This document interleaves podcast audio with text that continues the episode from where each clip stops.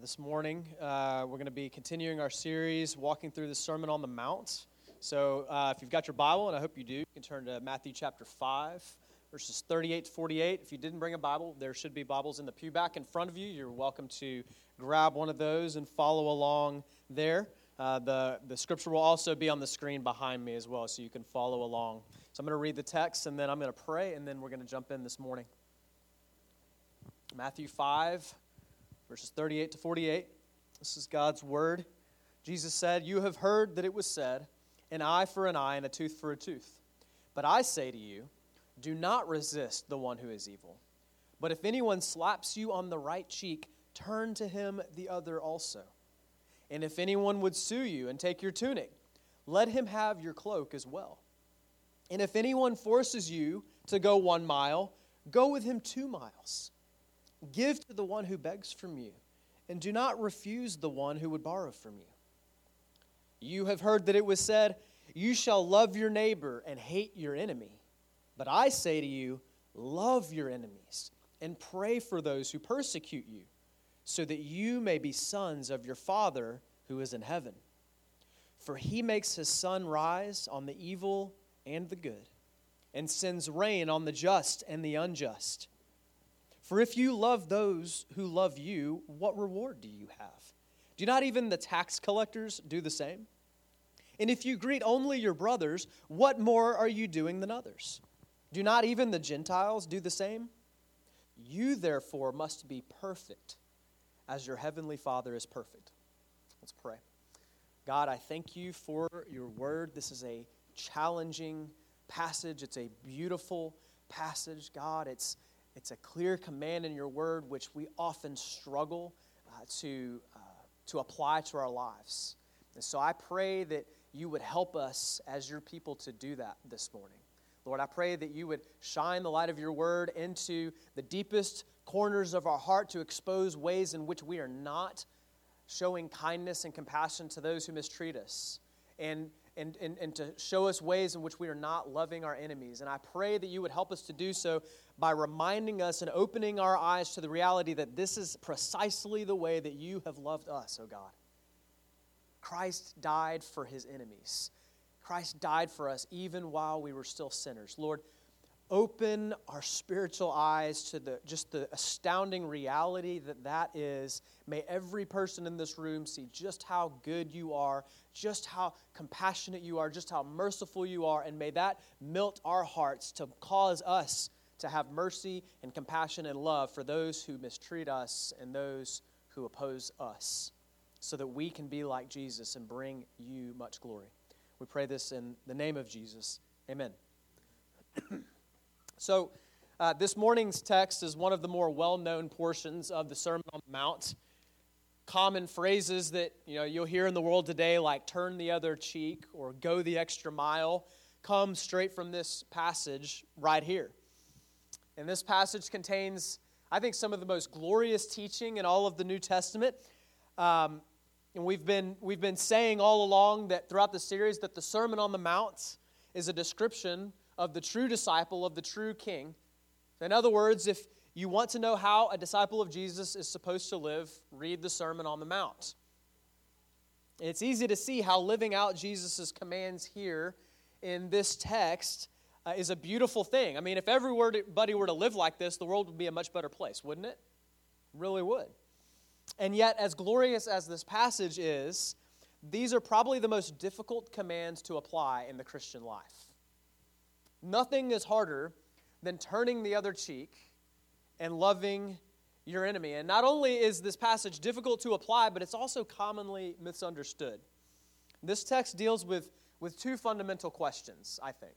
First, as a follower of Jesus, how am I obligated to respond when someone mistreats me? How am I obligated to respond? And the second question is as a follower of Jesus, who am I commanded to love? How am I re- obligated to respond when someone mistreats me? And who am I commanded to love? So, we're going to look at Jesus' shocking answers to these questions, and then we're going to spend some time thinking about what it practically means for our everyday lives as followers of Jesus and how we can possibly obey these commands that feel so far out of our grasp. The main point of this morning's message is that true disciples love others no matter what they do and no matter who they are. True disciples love others no matter what they do and no matter who they are. And those are our two points. So we're just going to take them one at a time. First, true disciples love others no matter what they do. That's what Jesus covers in verses 38 to 42 here. He says, You have heard that it was said, an eye for an eye and a tooth for a tooth. But, but I say to you, do not resist the one who is evil.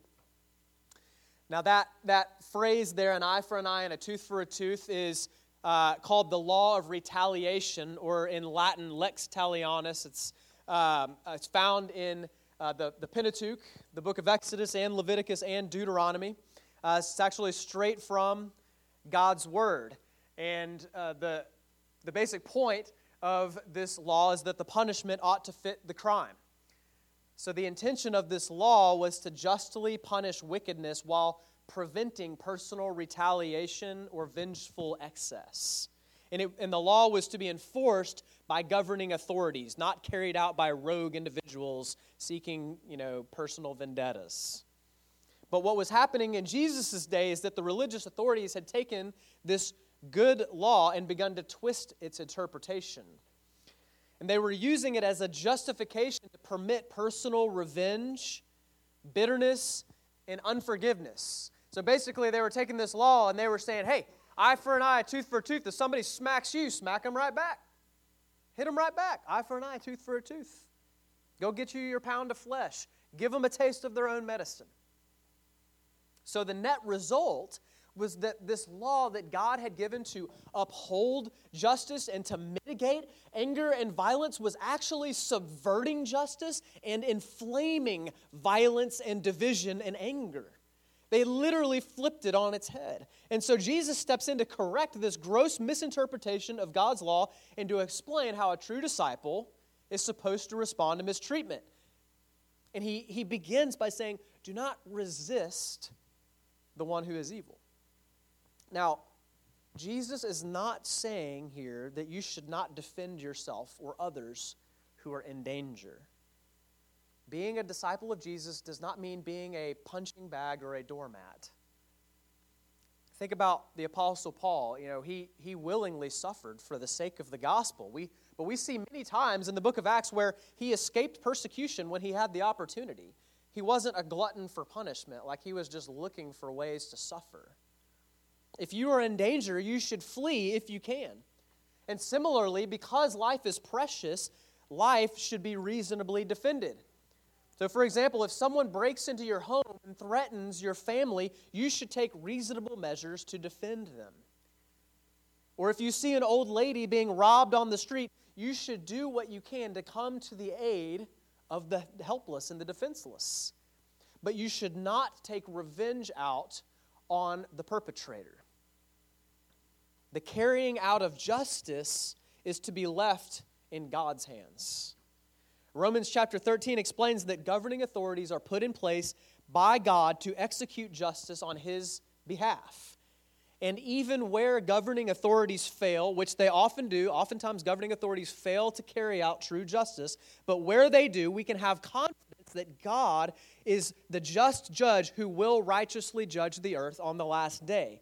Every wrong will be righted, every debt will be paid, every sin will be punished. So even when governing authorities fail, we do not need to take things into our own hands. We trust God as the judge. Psalm 37, 12, and 13 says, The wicked plots against the righteous and gnashes his teeth at him, but the Lord laughs at the wicked, for he sees that his day is coming. The day is coming for the wicked, friends which means we do not need to carry out personal vengeance and justice. The point is that Christians are not to repay evil for evil. Rather, we are to repay evil with good. And then Jesus illustrates with three examples. First, he says, if, if anyone slaps you on the right cheek, turn the other to him also. And this kind of slap that Jesus is referring to was was a backhanded slap meant as an insult. It was one of the most insulting things you could do to somebody. It still is today. That'd be, still be pretty insulting today. That's kind of cross cultural, is it? Like, I don't know if there's a culture where you can backhand someone and it's like, hey, man, you're, you're great. I love you. But in Jesus' day, people were using God's word as a justification to hit back, right? Like, it was just kind of, okay, well, you hit me, I'm going to hit you. And, you know, as you think about it, there's really nothing new under the sun, is there? In the world's eyes today, it's perfectly reasonable to insult somebody right back if they insult you. Did somebody disparage you online? Get right back on, get your Twitter fingers ready and go and shoot off an insult towards them, right? Somebody flip you off in traffic, give them the bird right back. Did a coworker badmouth your job performance at work? Well, go and slander them to all your other friends and coworkers right? That's just, that's normal to the world. It's almost what's expected. The world does all of this without so much as a, a second thought. It's just assumed that this is an appropriate response when someone disrespects you. But Jesus calls Christians to a completely different response. He says that we should turn the other cheek, meaning we should refuse to insult them back. We should resist the urge, pass up the opportunity to insult back when we're insulted. The second example that Jesus gives is, if someone sues you for your tunic, give him your cloak as well. The tunic was the inner garment, and the cloak was the heavier, more essential garment. So, this is really kind of a, a, radical thing Jesus is proposing. I mean, you're getting sued for your less valuable garment, and he says, go ahead and let them have that, and then give them your even more valuable garment in addition. Instead of fighting for your own rights, give them your cloak as well. And this goes a step beyond turning the other cheek. This is a call to bless the person who treats you unjustly. It'd be something like being falsely accused of stealing $100, and rather than going to battle over it and trying to defend your rights, you give the accuser an extra $200 and say, Go in peace, friend. That's not normal in the world. That's not normal but it should be normal for Christians. We're prone to demand that our own rights be respected, but Jesus calls us to spend our energy on serving others rather than on defending our own rights. I'm going to say that again. Jesus calls us to spend our energy on serving others rather than defending our own rights. In 1 Corinthians chapter 6, Paul reprimanded the church because church members were suing each other over financial disputes. And he said in 1 Corinthians 6 7, he said, To have lawsuits at all with one another is already a defeat for you. Why not rather suffer wrong? Why not rather be defrauded? Paul's saying it's better to suffer wrong than to enter into an escalating conflict with someone that's going to cause division. Just let it go, take the loss. Now, is, is Scripture teaching that justice doesn't matter for Christians? That we should just give up this whole idea that we're ever going to get justice and that we should just let people walk over us and that we never have uh, the right to be restored out for what we've been cheated out of? No, I don't, I don't think so. I think the point here is that the unity of the church and the soul of that other person is way more important than whether or not you get your money back.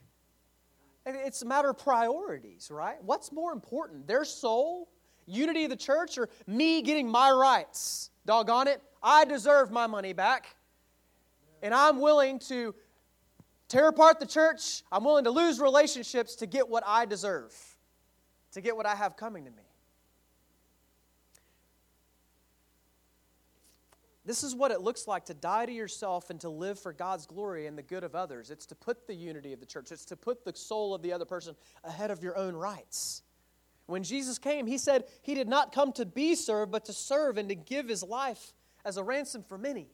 This is just amazing because though Jesus is the sooner the center of the universe, he laid down his right to be treated as the center of the universe. That's what meekness is. And we, on the other hand, are not the center of the universe, and yet we like to pretend that we are. At times, we can be so eager to defend our own rights that we're willing to make an enemy of a family member or a fellow church member just to defend our rights. Entire churches have been split due to pride like this. Sadly, even marriages and families get broken apart over this selfish pride.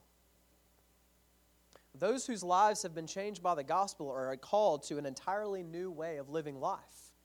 We're called to no longer live for ourselves, for our rights, and for our glory. We're called to live for God and His glory. Our energy must be spent not on defending our rights, but on serving others, because relationships are far more important than our rights. Relationships are more important than our rights, our relationship with God and our relationships with one another. The third example that Jesus gives is if a soldier force if someone forces you to carry gear for 1 mile, carry it for 2. So, let me help make sense of this. In in Jesus' day, Israel lived under Roman occupation, and at any time a Roman soldier could stop a Jew and force them to carry his gear for 1 mile in any direction. Just think about how frustrating this would be. Try to put yourself here in the shoes of a person like this. A foreign nation invades your homeland, and you become a second class citizen in your own country. And then at any time, you may be running an important errand. You might be taking your child to the doctor, and a Roman soldier can come up to you and force you to, tear, to carry his heavy pack one mile in the complete opposite direction towards which you were going and you have to do it. The alternative would be worse. Our default in that scenario would be to probably begrudgingly carry his pack while we muttered curses under our breath about how much we can't stand the Romans, right? Maybe we try to even subtly kick a little sand in it, on him when we're walking behind him while we're carrying his pack. But it's into this situation that Jesus says, after you've walked the first mile, offer to go another mile in the wrong direction from which you were going, just because. This is nothing other than grace. Not only is Jesus calling us not to retaliate, he's calling us to bless those who mistreat us, to go the extra mile. He's calling us to extend kindness to those who don't deserve it. How do, how do you respond when you feel disrespected, or when you feel that your rights have been violated, or when you feel taken advantage of? How do you respond in those moments? If we're honest, we tend to expect much more grace for our own transgressions while giving others much less grace when they sin against us, don't we? It's almost like we have a higher standard for righteousness than other people than we do for ourselves. Why is that? I think it's because we put we have a tendency to put self at the center of our lives. The greatest sin anyone could commit is a sin against me. Right? In our pride, we set ourselves up as, as almost godlike figures whose wills should always be heeded and who are ready to strike with anger anyone who transgresses us. And the selfish pride must be rooted out of followers of Jesus. It's wicked. There's, and there's two things I think that need to happen if we're going to respond in the way that Jesus calls us to. I think the first thing is that we need to remember that this is how Jesus has served us and loved us. Listen to 1 Peter 2 21 to 24. It says, For to this you have been called, because Christ also suffered for you leaving you an example so that you might follow in his steps. He committed no sin, neither was deceit found in his mouth. When he was reviled, he did not revile in return. When he suffered, he did not threaten, but continued entrusting himself to him who judges justly. He himself bore our sins in his body on the tree, that we might die to sin and live to righteousness. And the reality is that if true justice had been served against us, we would all be condemned. What we deserve for our sin is death.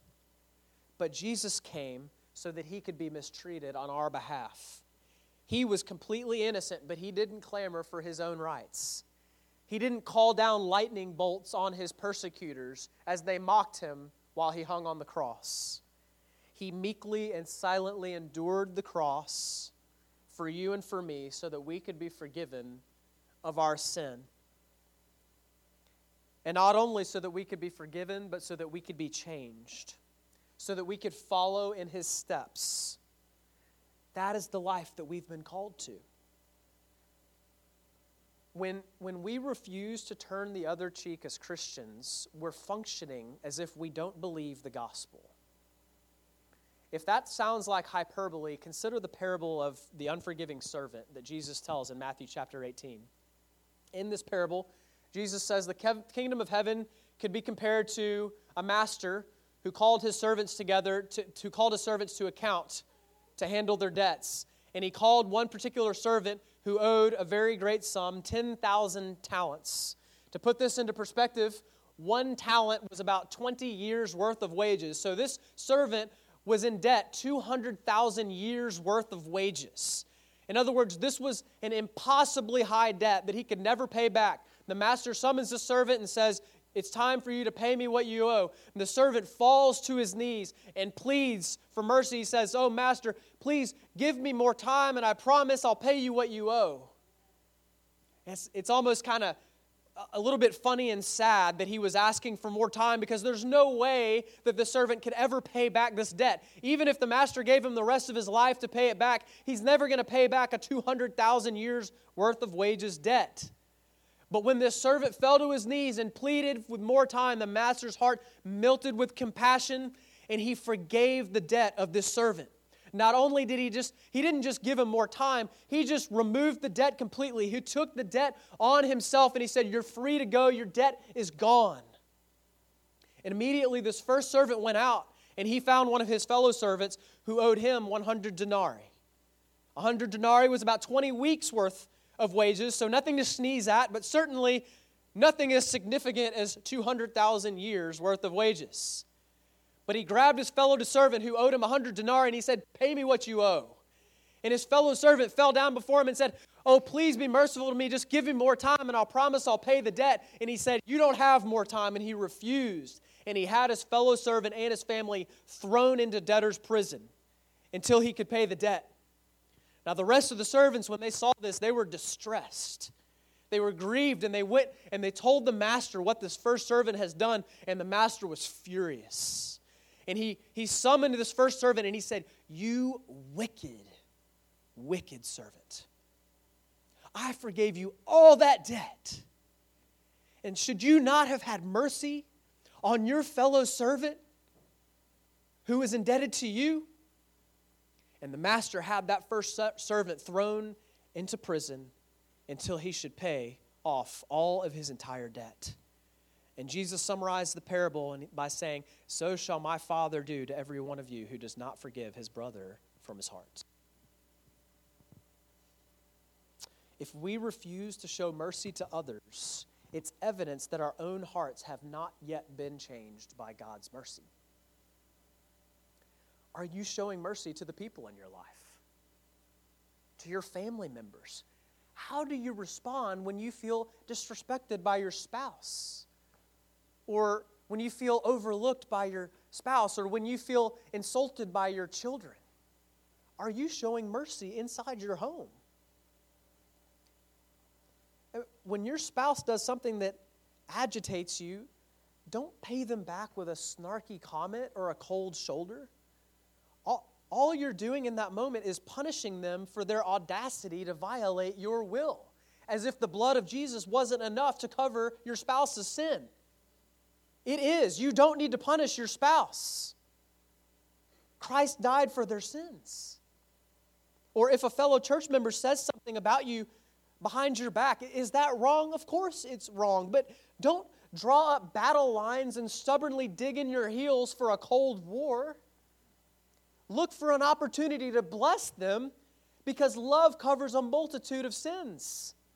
The church is supposed to be the place where the love of Christ is visibly seen by the world, where we act differently than the world around us. So we should not have division and fights and bickering among us. in the church or in a Christian home. We're to look, live and look differently. Now, this is it's not easy. I'm not saying this is easy. It's incredibly difficult to bless those who curse us.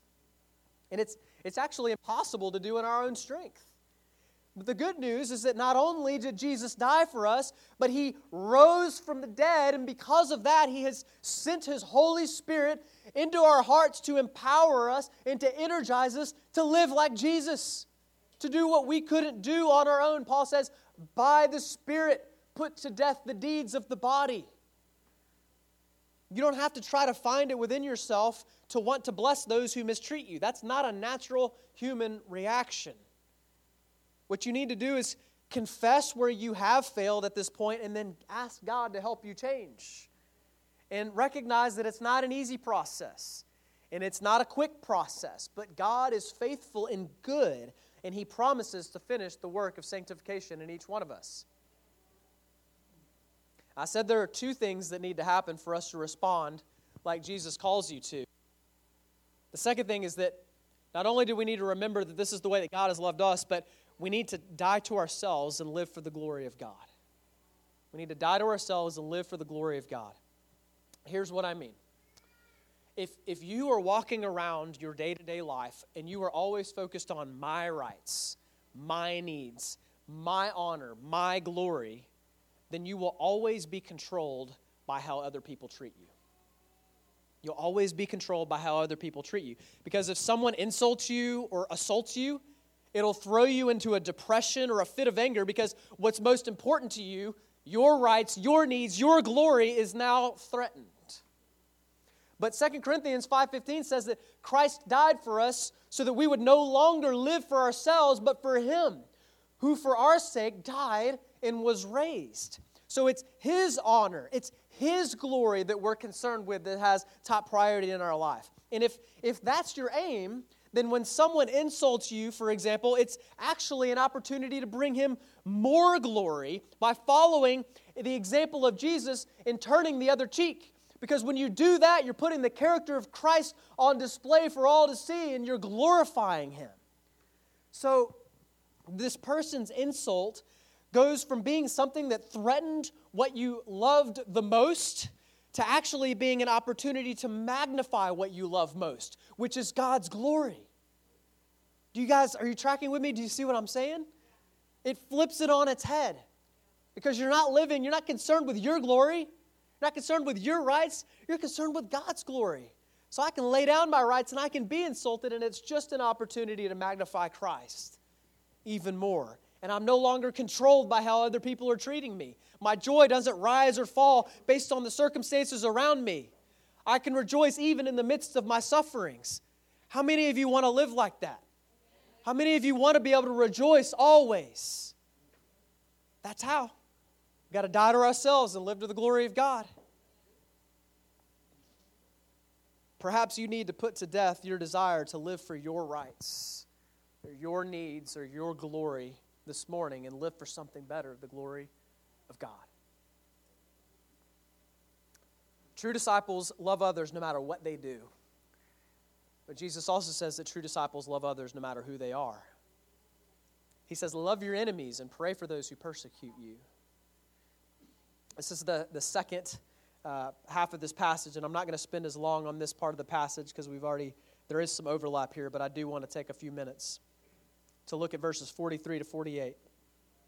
So the religious leaders of the day had, had taken God's command to love your neighbor and added hate your enemy onto the end of it. That's not in the Bible. God never said hate your enemy. It's never good, by the way, to add to God's word, okay? Just heads up. So, just in case anybody's confused about that. Essentially, what the religious leaders of the day were teaching is that the only people you are obligated to love are the people who are like you and people who like you.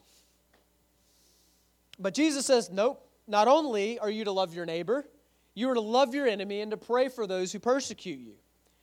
Now, this is a step beyond merely doing good to those who mistreat you. Because a friend might mistreat you, your spouse might mistreat you. But an enemy is someone, someone who is fundamentally opposed to you. An enemy is someone who intends you harm. And the kind of love that Jesus calls us to love our enemies with here is agape love. Agape love is committed to sacrificing self for the benefit of the other.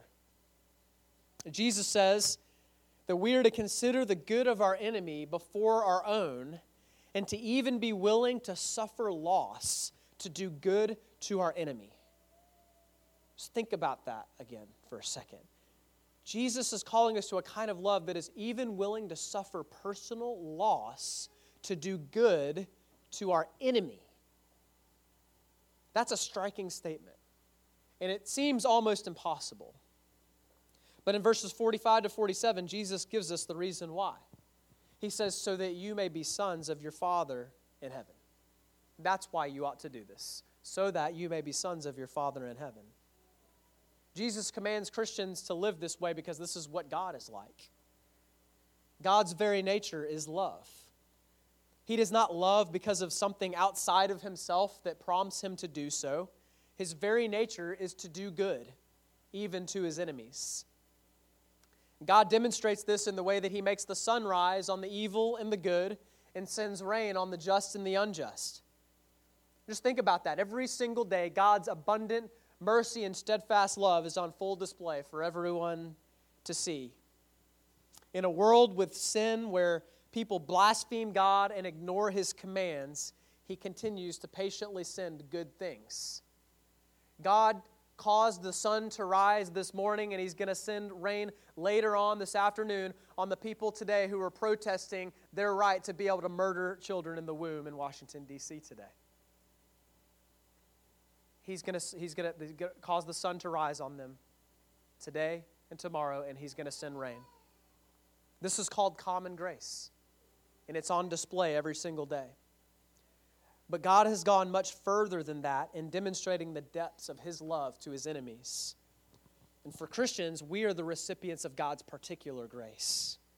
Romans chapter 5, verse 8 and 10 describe it. it says that God shows His love for us in that while we were still sinners, Christ died for us. And then verse 10 goes on to say that while we were God's enemies, we were reconciled to God by the death of his son. Jesus' death on the cross for his enemies is the ultimate display of self sacrificial love. God did not give his only begotten Son to die for a lovely people who deserved it. God gave his only begotten Son to die for his enemies, for you and for me. He died for us he removed our sin and then adopted us as sons and co heirs who will inherit the new heavens and the new earth with Christ. And Jesus says that is how you are to treat even your worst enemies. You are to do them good, you are to lay yourselves down for them. In fact, Jesus says that if you don't love your enemies, then you're no different than the ungodly. Even the tax collectors love those who love them. That's easy, right? It's easy to love people who love you. It's easy to greet your brothers who you're good with. What marks a genuine Christian, what sets apart Christians from the world, is a love for enemies. That's how you will bear the resemblance to your Father in heaven. So, how do you, how do you see the person from the other political party? How do you view them? Is your default to kind of get defensive and draw up battle lines and see them as a threat? How do you see the person who calls you a bigot because you hold to a biblical view of marriage and sexuality? Is your defensive posture your first response? When we moved into this building last year in September, some of our neighbors went onto our website and discovered that we hold to a biblical view of marriage and sexuality. And as a result, we received a number of nasty emails and comments online, and uh, there was even sort of a, uh, I don't know, uh, they, several of the neighbors got together in silent protest and put pride flags up in response to our moving into the neighborhood. How, how are we called as a, church, as a church to respond to that? What does love demand of us? Love and Jesus demands that we seek every opportunity to do them good. Every opportunity. We're not going to change our message so that our neighbors will stop calling us bigots. We're going to continue to preach the whole counsel of God because God has called us to tell the truth. In fact, we believe that the most loving thing we could do is to tell the truth. But we are going to seek every opportunity to serve them and to do them good, even at personal cost to us, because that's what our Father in heaven is like. Rather than seeing the person who's calling you a bigot or the person from the other political party as a threat, we need to see them as people made in God's image. They are people who desperately need to hear the gospel. Apart from Christ, they're going to spend eternity in hell, and we must tell them about Christ, and we must show them the love of Christ by loving them even when they mistreat us. And if you think about it, what better testimony could there possibly be to the gospel, to our enemies, than to love them when they hate us? What could possibly be a clearer picture of the love of Christ who died for his enemies? I can't think of one. So when our enemies call us names or insult us or persecute us or anything like that, it's actually a golden opportunity to share and to show the gospel, the love of Christ and the gospel to them. It's the perfect opportunity to do so. And here's the deal in reality, like, you think about how, how it's easy for us to have this defensive posture and we start to feel threatened. We're not in, just think about what you believe. Think about the gospel. Like, there's no condemnation for those of us who are in Christ Jesus. And Christ is risen from the dead. Your future is secure. Like, you're going to live with God forever. You're going to be raised bodily from the dead. It, we're not in any danger at all. We don't need to see those who oppose us as a threat because our future is secure. It, but those who oppose us and, and the gospel message are in grave danger. And our hearts should melt with compassion for them. Nothing, nothing in the Christian life is more difficult or more Jesus like than to love our enemies and to show kindness in response to mistreatment. I've been discovering this uh, firsthand since we adopted three children this past year. And I'm often faced with situations where I must show kindness and mercy in response to mistreatment. And I often fail. I often fail. C.S. Lewis has a famous quote that has just become very real to me. The longer I walk with Jesus, the more real this becomes. He says, No man knows how bad he is till he has tried very hard to be good. And when you start trying to apply Matthew 5 38 to 48 in your life, uh, you will discover just how deep sin runs in your heart. it runs very deep. The good news is that our Father in heaven is so patient and so kind, and He is committed to making us holy and righteous. That last verse there, verse 48, he, Jesus says, You therefore must be perfect, just as your heavenly Father is perfect. That word perfect, I think, actually would be better translated complete or mature because that's how it's translated in other parts of the New Testament. It, the idea isn't flawless, right? Or, or faultless. The idea here is coming to completion, completely mature in our mercy and in our love. Jesus intends for his disciples to become mature in love and mercy, and God is committed to finishing this work in us. He's removing every last bit of sin and selfishness from our hearts until we love with a perfect love. That's what Christians are called to aim for with God's help. Philippians 2 12 and 13 kind of is one of my favorite verses that describes this paradox where Paul says, Work out your salvation with fear and trembling, for it is God who is at work in you, both to will and to work for his good pleasure. So, God is the one that's energizing us, that's empowering us to become more like Christ, but we must also make the effort to put to death the deeds of the body, to put to death the deeds of the flesh by the Spirit. And this process will take a lifetime. If, if you're a Christian and you're here this morning and you are not serving those who mistreat you or loving your enemies, let me just give you four practical things as we close the four R's. First, recognize that this is a serious sin. It's not okay to make peace with it. As Andrew said uh, in a sermon a few weeks ago, we need to call sin what it is. It's hypocritical to say that you are saved by grace and to withhold grace from others. It's not okay, and we can't make peace with that sin. The evidence that you are, in fact, a born again Christian is that you will grow in your capacity to turn the other cheek and to love your enemy. So, first, recognize that this is a serious sin. Two, remember that your sin is covered by the blood of Jesus.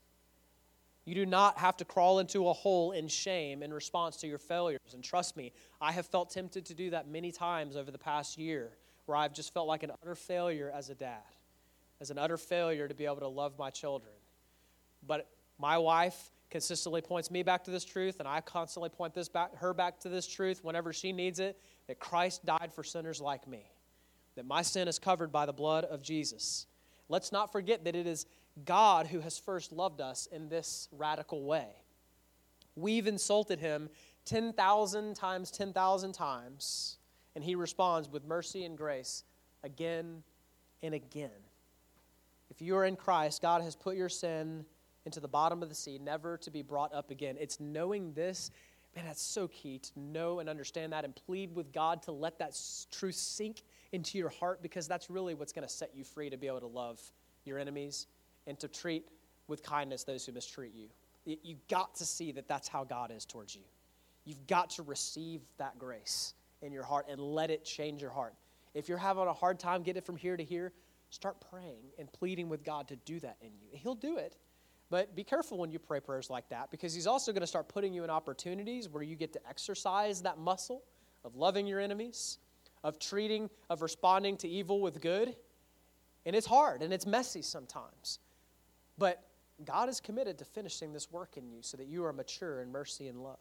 So recognize the sin is serious. Remember your sin is covered by the blood of Jesus. Rely on God's power through the Holy Spirit. I kind of got ahead of myself again. Pray, right? When Jesus says, pray for those who persecute you, yes, pray that God would bless them and also pray that God would help you to love them because you're going to need to pray that maybe multiple times a day. Recognize, remember, rely, and then last, reach out for help and accountability. Ask for prayer. Ask for accountability. Bitterness and unforgiveness and anger are just as deadly to your soul as sexual immorality. So if you know you need to go seek accountability if you're struggling with sexual sin, go seek accountability if you're struggling to love your enemy. Or if you're struggling because you keep lashing out at your family members whenever they cross you and you're just always angry at them, things like, like that's not good. So let's come and get help and we want to pray with you. And we're not going to meet you with judgment because we struggle with the same sin. And we want to help you and walk with you and be there with you every step of the way. And we will. James 5 says confess your sins to one another and pray for one another so that you may be healed. You want to be healed of bitterness and unforgiveness and anger? Confess it. Confess it to one another and pray for one another and god will heal he will heal so come and talk to one of us, man. Myself, Thomas, Doug, Chad, one of your, you have pastors here who would be glad to meet with you, glad to pray with you, glad to walk with you through this. If you've got a disciple maker, talk to your disciple maker. If you're not in discipleship and you don't have a disciple maker, come talk to us about that and we'll help get you into a discipleship relationship so that you can begin walking through these issues and growing into this Christ likeness that God calls us to. We can't do that alone. We've got a track set up here at Pillar DC. We make we try to make discipleship as easy and simple as we possibly can. We want to take all the mystery out of it. So if you want to grow in Christ likeness, we will help you do it. We will help you do it. Come and talk to us about it. With God's help, we need to strive to apply Jesus' teaching to our lives because true disciples love others no matter what they do and no matter who they are. I'm going to ask the worship team to come up. Um, and they're going to make their way up. And in just a moment, we're going to sing a closing song. And as we do, uh, perhaps you need to pray with somebody. Um, maybe there's some sin in your life that you need to confess. Maybe you need to do what I just talked to you about, and you're just like, Jared, I, I really have been struggling with unforgiveness or bitterness, or I'm at, I'm in a place right now where I'm just being persecuted by somebody at work, and I just need God's help and God's strength to get me through this time come and, and we would love to pray for you. We're going to have prayer counselors at the back. They'd be glad to pray with you. And maybe you're here this morning and you're not sure that you're actually a Christian. You're not sure that you're born again, and, and, and maybe today for the first time, you're seeing with, with clear sight this God who sent his son to die even for his enemies. Maybe today you want to trust in him and surrender your life into his hands and you want to be forgiven because you're recognizing you've been an enemy of God thus far. I invite you to come and to confess your sin this morning, to turn from it, and to place your trust in Christ, and God will forgive your sin. He will remove it as far as the east is from the west.